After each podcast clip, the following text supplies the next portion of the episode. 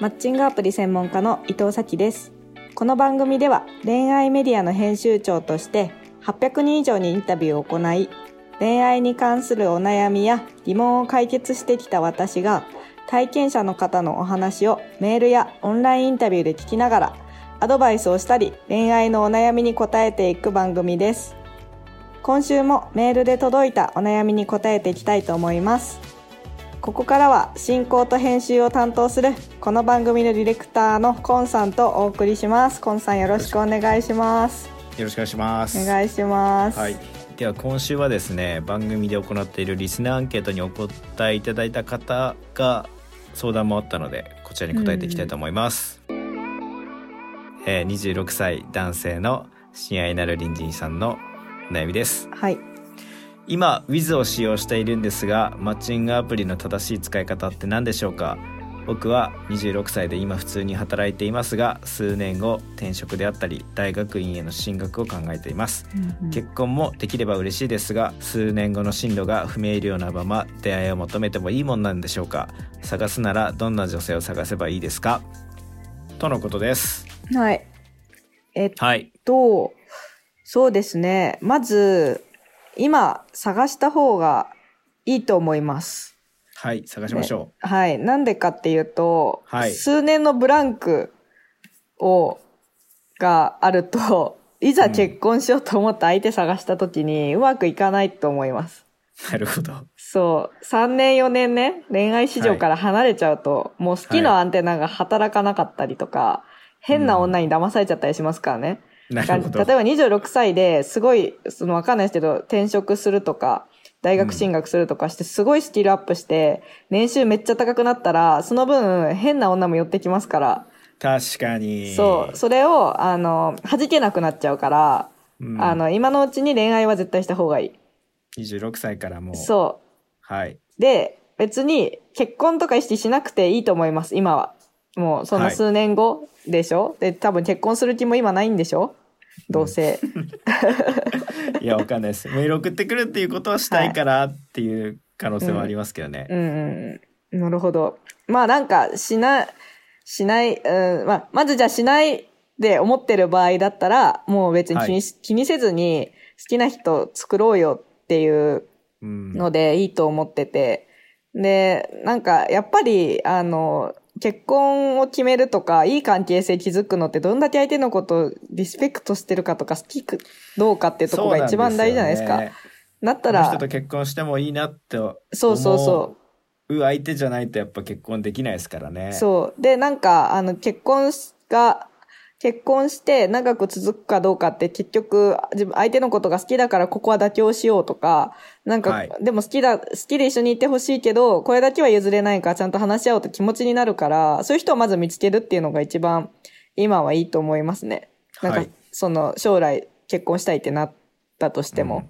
で、じゃあ今すぐ結婚したいってなった場合に、その、私この間プレスリリース出したんですけど、嫁ブロック、嫁ブロックをする男、女の人の特徴っていうプレスリリースを出したんですよ。何何ブロック何嫁ブロック、嫁ブロックです。夢ブロックはいそう。で、転職のブロックとかを、まあ、する女性っていうのは、えっと、いろいろ年収とか、学歴とか、働いてる職業とか、業種とか、父親の職業、母親の職業とか、いろんな相関取ってみたんですけど、はい。えっと、二つ相関があって、嫁ブロックするかしないかは。うん。つが、えっと、父親の職業。うん。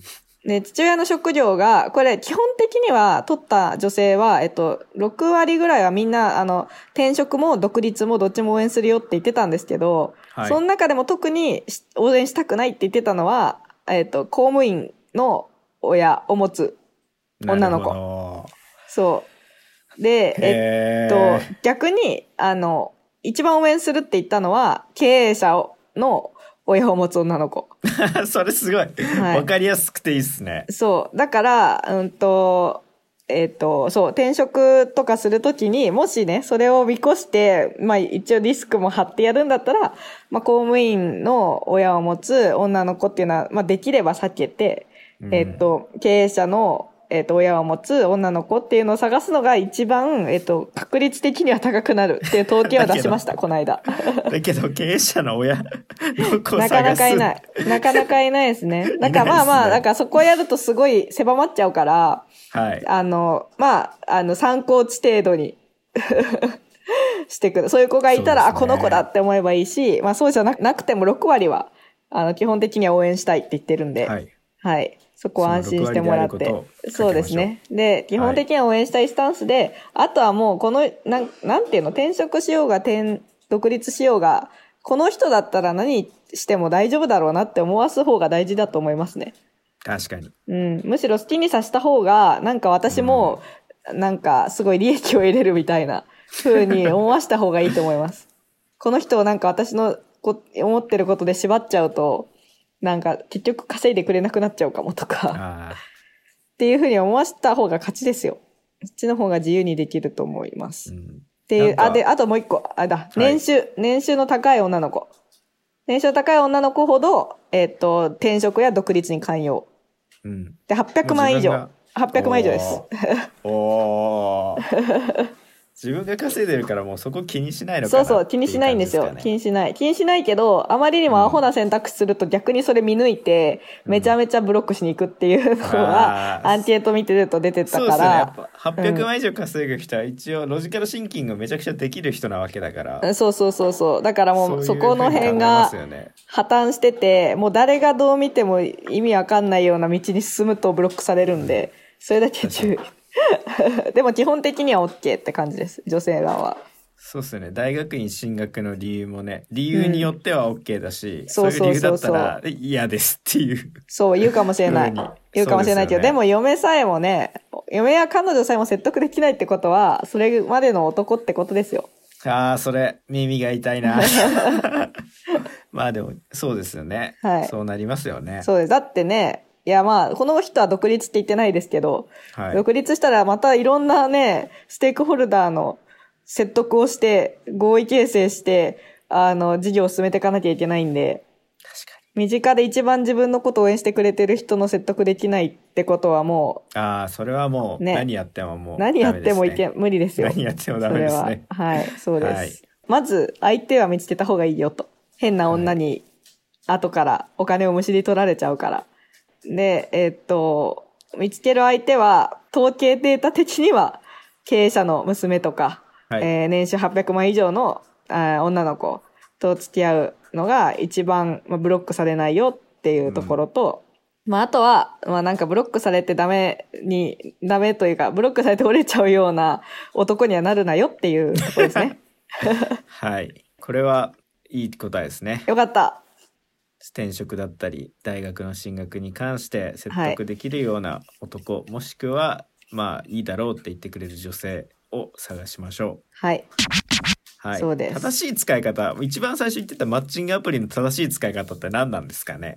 あ、そんな、そんな質問でしたっけ？一番最初そいやでも最初それなんですけどでもその後の僕は26歳で普通に働いてて転職大学院の結婚できたら嬉しい不明瞭なまま出会ってもいいのか、どんな女性をっていう部分がまあメインでなるほどこのマッチングアプリの正しい使い方ってほぼ哲学みたいな質問な気がするから鉄、正しい使い方難しい。まあだから、それはあそれはもうの特にマッチングアプリごとによるよねって思いますけそうだよどね。。だし、まあ、転職とか考えずに、あの、可愛い女の子と付き合うために使ったら今はって思いますね。数年後のことなんて、数年後もしかしたらもう転職いいやってなってるかもしれないし。そうっすよね。うん。うまくいかないというか思った通りにいかない人生を楽しむ方がいいですよ。多分。なんで今を楽しむためにマッチングアプリを使って恋愛をした方がいいです。はい。そうです。って感じですかね。はい。